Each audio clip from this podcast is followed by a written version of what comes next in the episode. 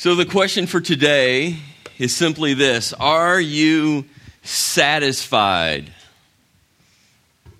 All you have to do is grab a newspaper or jump on the internet and you start reading all these reports, these uh, satisfaction indexes. 19%, according to Forbes, only 19% of all Americans are satisfied with their job. 19%. Are you part of that 19%? Or, or does it depend on the day? If your boss is out of country, you're very satisfied. If you're the boss, if your employees actually show up to work and do their job, maybe you're satisfied. But are you part of the 19% that are satisfied? Or are you part of the vast majority that aren't? I just read a Gallup uh, uh, report that says only 30%, 30% of all Americans are satisfied with the direction of the country. 30%. Are you part of that 30%? Or are you part of the 70, 70% that have problems with the direction of the country? Are you satisfied? Uh, we can go down the list, but the, the question still kind of keeps coming back. W- whatever area, are you truly satisfied? Uh, last week, I, I, I, uh, I, enjoyed the moment, and I'm going to enjoy part of the moment today, where on September 5th, uh, the greatest game was ever played. Uh, where the Cowboys beat the Giants. It was the greatest game ever to be recorded uh, in history.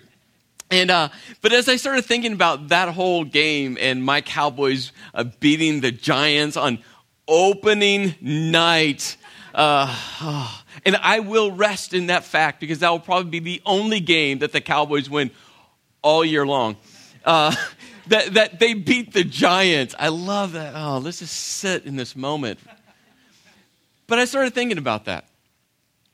You know, in the last eight years, last eight years, the New York Giants, underneath the coach of Tom Coughlin, have won the greatest game in the world, the Super Bowl, twice.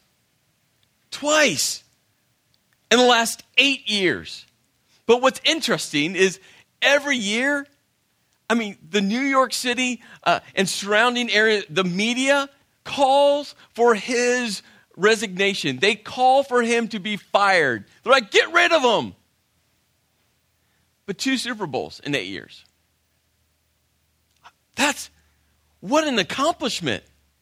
I mean, how many coaches retire wishing that they could win a Super Bowl? How many players retire wishing that they could win a Super Bowl? How many fans still are hoping that one day their team might win a Super Bowl? Last eight years, two for New York Giants. The Dallas Cowboys, They've won one playoff game in the last 15 years. December 28th, 1996. that's painful. That is so painful. I was 23 years old the last time the Dallas Cowboys won a playoff game. I just moved to Vegas. That's how far back I have to go as a Cowboys fan. And so they beat the Giants. All the media starts saying, Oh, the Cowboys are back. This is their time. Romo is actually being the leader and the quarterback that he needs to be. I'm like, no, he's the same Romo. He's going to find a way to lose. I promise you. I'll take the one win, but that's that's all I'm going to take. 15 years, one playoff win. The Giants, eight years, two Super Bowls. But yet, the New York media, the Giants fan base, oh, they're not satisfied.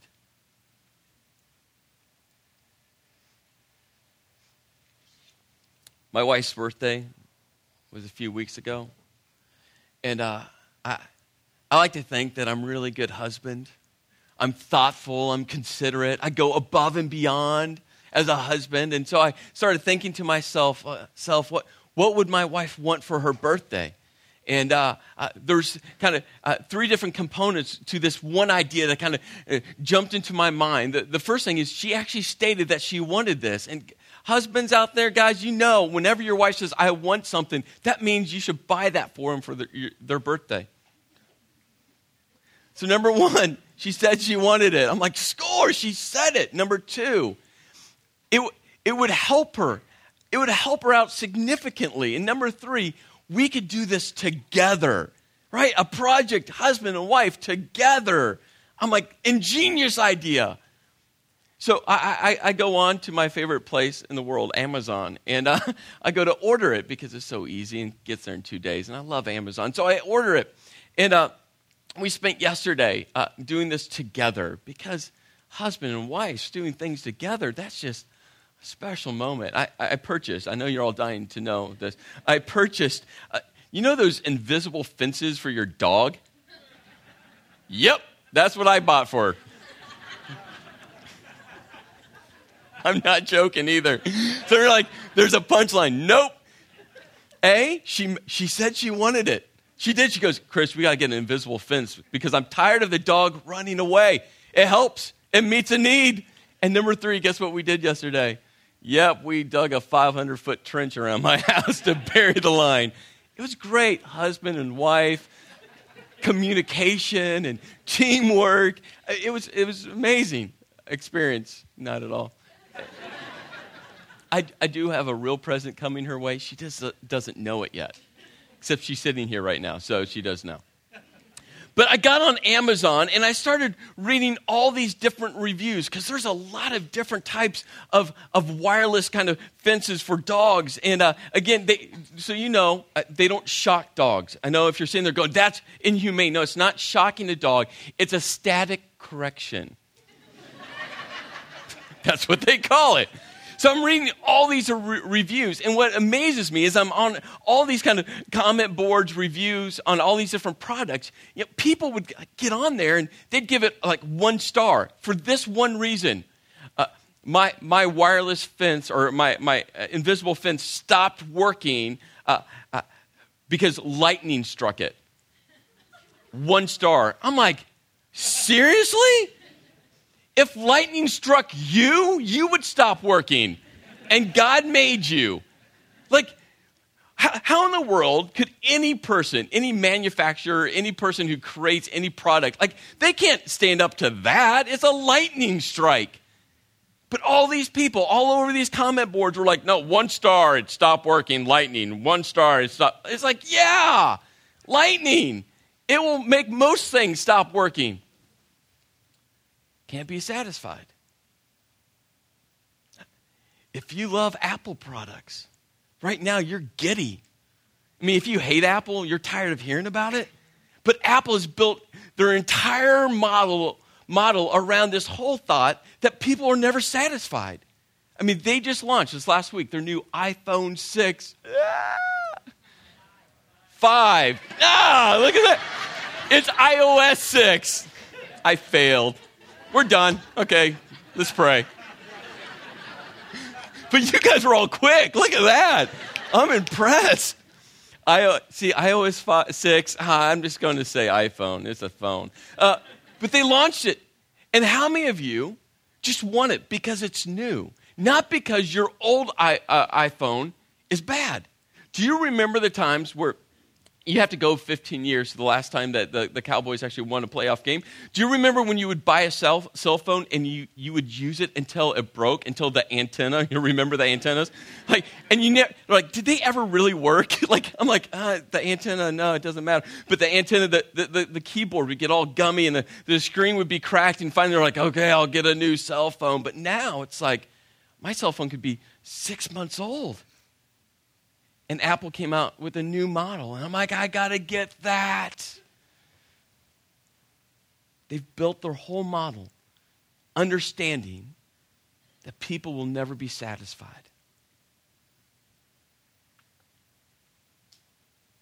If you've ever had a newborn, Maybe you're living in that world right now.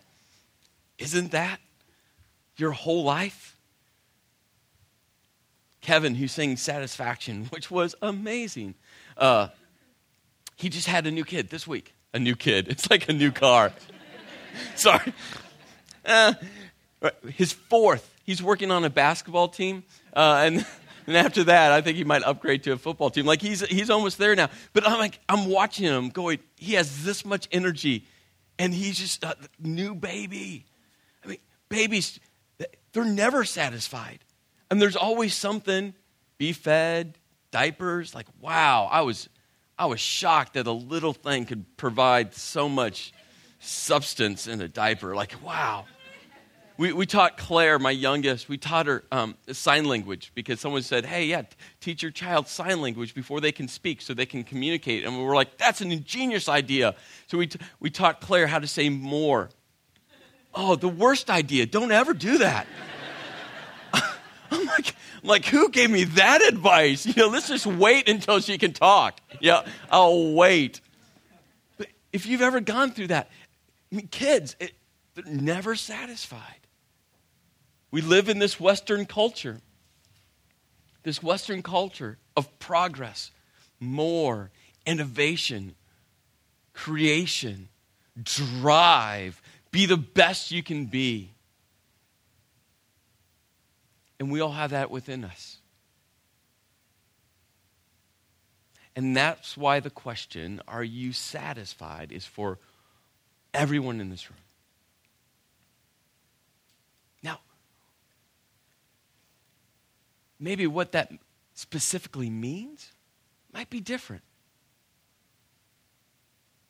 I'm sure we all have a different type of drive. We're all chasing something different.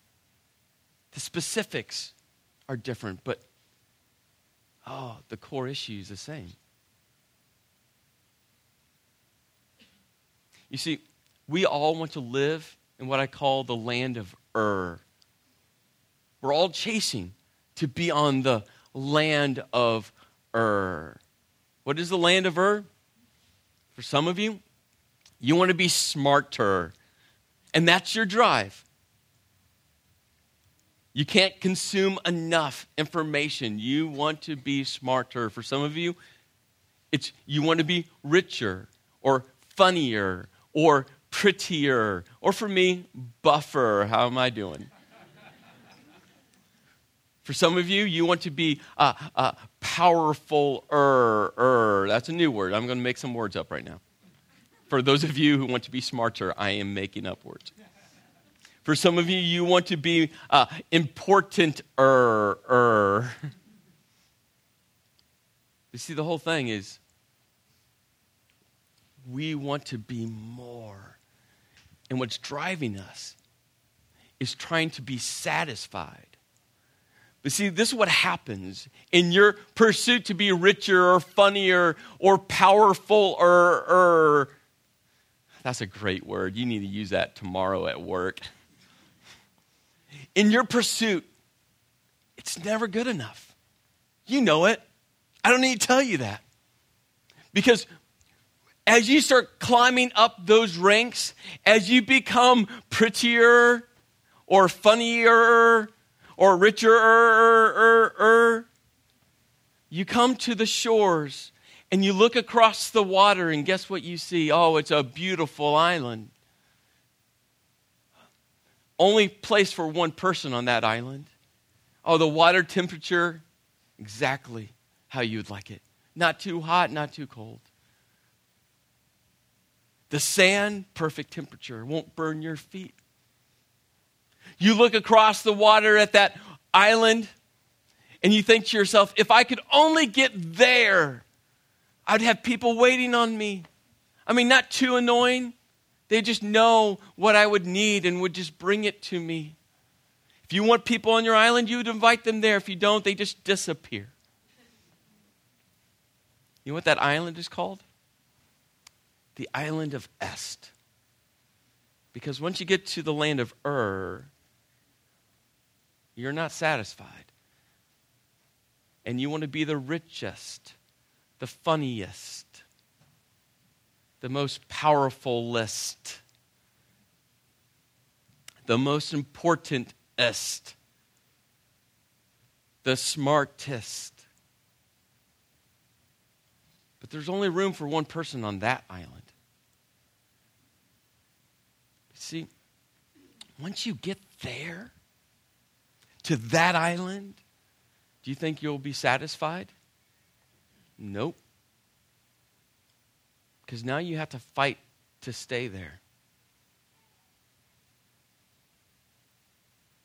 Because there's someone always trying to take your spot on that one island. And you'll never be satisfied there. Because then you start thinking not only do you have to fight to keep your spot on that one island, there's always more. And in your pursuit to the island of Est, not only will you destroy everyone around you, guess what? You'll just destroy yourself. Because it's never good enough. It's never enough. And it will never, never, never satisfy.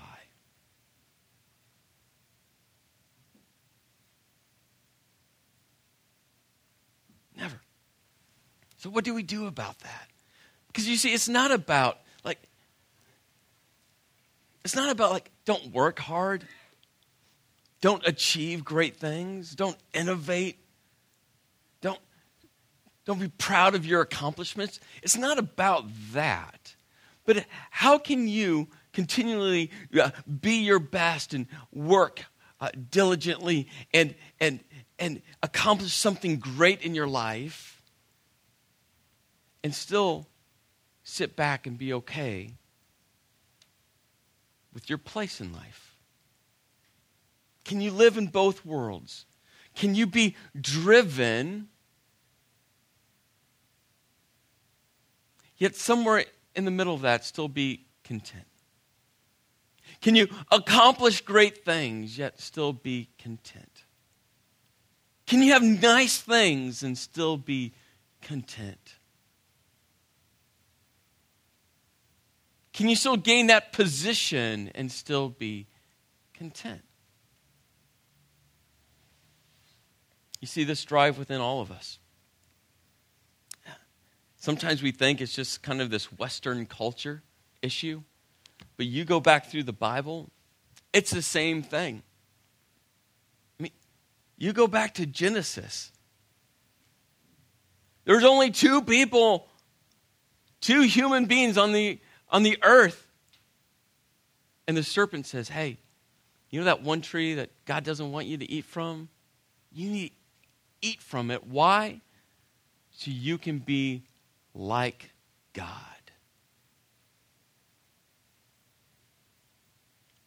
And what a lie. There's only one God. That drive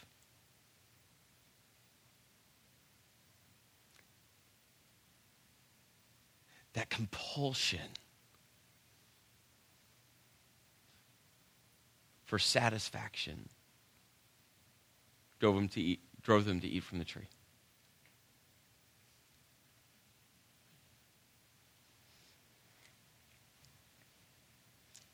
Several months ago, I came across this verse in Philippians chapter 4.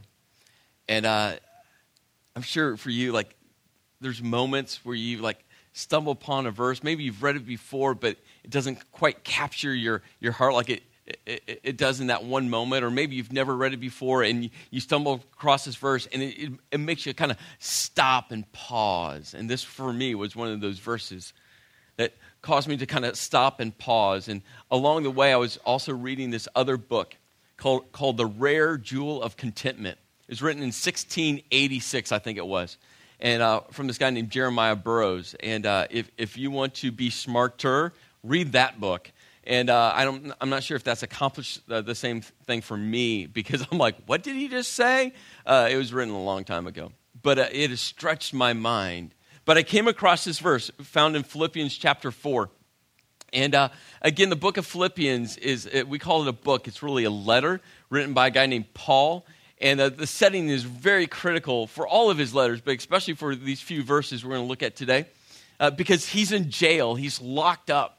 And so he's writing this, this letter to this uh, group of people at a church uh, located in the city of Philippi.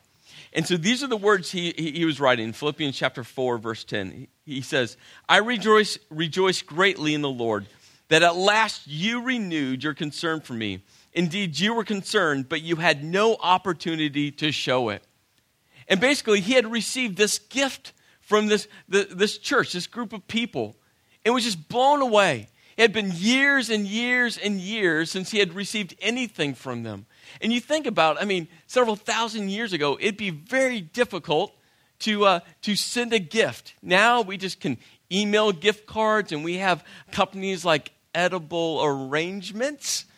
And it's real simple to send gifts. Several thousand years ago, this was a, a real difficult process. And so he'd received this gift and he was like, Oh, thank you. I mean, you didn't need to, but thank you. Because Paul was in the middle of a, a horrific moment of life. I mean, he was in jail, he was locked up, he was lonely. He didn't know when his next meal was coming. He was confined, he was lonely. He had so many hours to sit there and think about his life and where he used to be and now where he finds himself. He goes on, verse 11.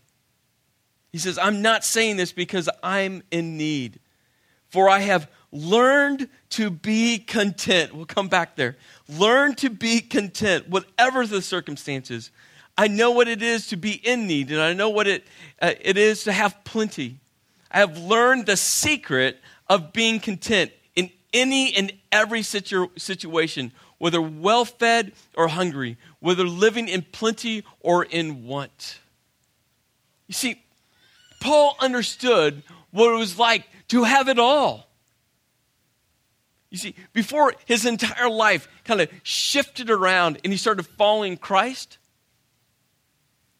he was part of this religious elite. He studied at the best school, underneath the best instructor. He had a position of power and authority. People followed him. He ate the best meals. He stayed in the nicest accommodations. He understood how to be at the very, very top. He had everything. And now he finds himself locked up in jail. Why? For following Christ, for talking about his faith in Christ, for encouraging other people to just consider who Jesus Christ was. And now he has nothing. So when he says, Hey, I understand what it means to be well fed and to go hungry. And when he says, I understand what it means to have all these nice things and to have nothing, he gets that. But you think about how he wrote this I've learned to be content. Learned.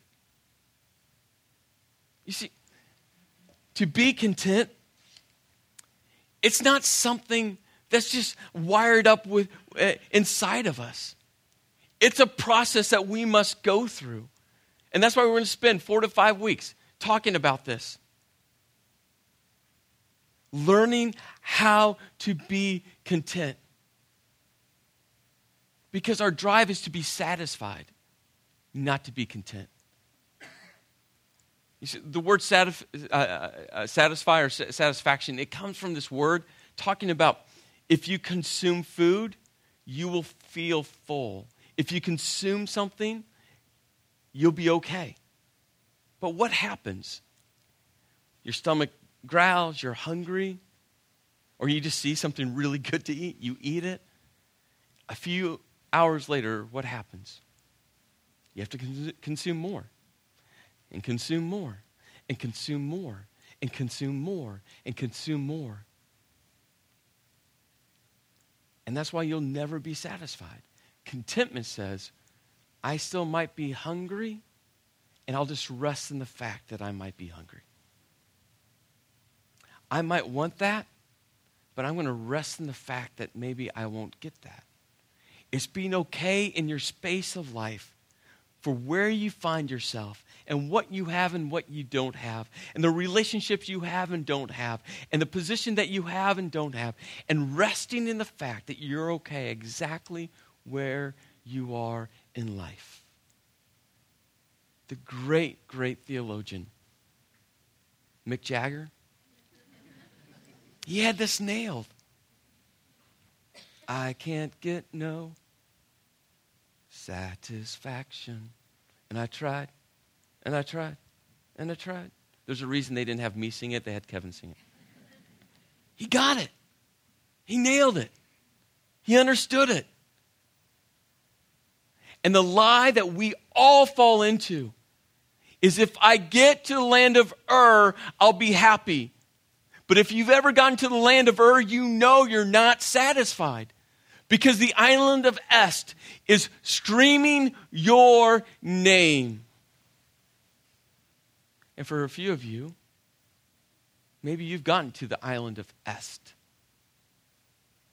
and you know exactly. You're not satisfied. You're not happy.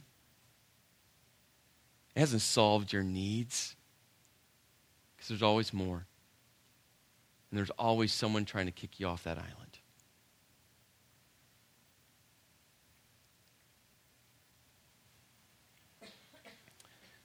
So we're going to be looking how do we together, how do we together learn to be content in all seasons of life? How do we learn to be content in the difficult seasons of life? How do we learn to be content as, as we look into the mirror and look at ourselves? How, how are we content at that, at that moment? How are we content in our jobs? How are we content with our families? How are we, how are we uh, to be content as we drive to be the best? Because God wants us to be the best.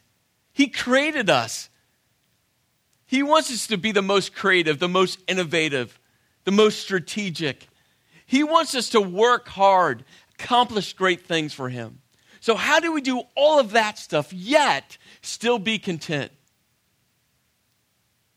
How can we have a drive within us that's healthy and not driven by satisfaction? We're going to learn together. Yesterday was my first time in five years. Uh, other than Akira, she's my oldest, she's 10, 10, years old. Other than her very, very first uh, season of soccer, I, have coached her um, uh, every other season. And so it was my first time uh, since she was, I think, four and a half, five, that I, I got to uh, sit on the sidelines as a parent and watch her soccer game. Brutal. I'd much rather be coach. I'd much rather parents yell at me and scream at me and tell me how horrible I am. I'd much rather that. I'd much rather be a coach than a parent on the sidelines. I leaned over to my wife at one point. I said, Kim, if I start saying things out loud, elbow me. If I start screaming, you know, like like elbow me, like don't let me uh, be that parent. She goes, oh, don't worry, I, I will make sure you're not that parent. I said, thank you. I was so good the first half. By the second half, I was pacing up and down the sidelines. I was walking down to one end of the field. I'm like, hey, Key, pull up. Hey, Key, motion. Like, I, I found myself back in that, that, that space. But you know what was amazing for me? Before the game even started, I found myself sitting in this lawn chair having these thoughts. I wonder if he's going to start my kid. Because I don't want my kid on the bench to start the game. Now, as coach, I probably started uh, Kiera uh, the least because I didn't want that perception. perception. And I told her, hey, you're not starting not because you shouldn't start, but because you know what? You're my kid. Welcome, welcome to being coach, or being, uh, me being your dad as coach. But as a dad, not coach, I'm like, oh, she better start. I hope she starts. If she doesn't start, oh, guess what? She started. You know where my mind went next? She better do good. she better score. She better dribble around that defense. I, I hope the other parents on the sideline scream for her. And, and then I had this moment. It was like God just reached down and like slapped me. Hey, Chris, do you know what the next five weekends are going to be about at Renaissance? Can you just be content? That's a beautiful day and you're hanging out with your family and that your daughter gets to play soccer and that it's just a great. Can you just be content in that moment? Oh.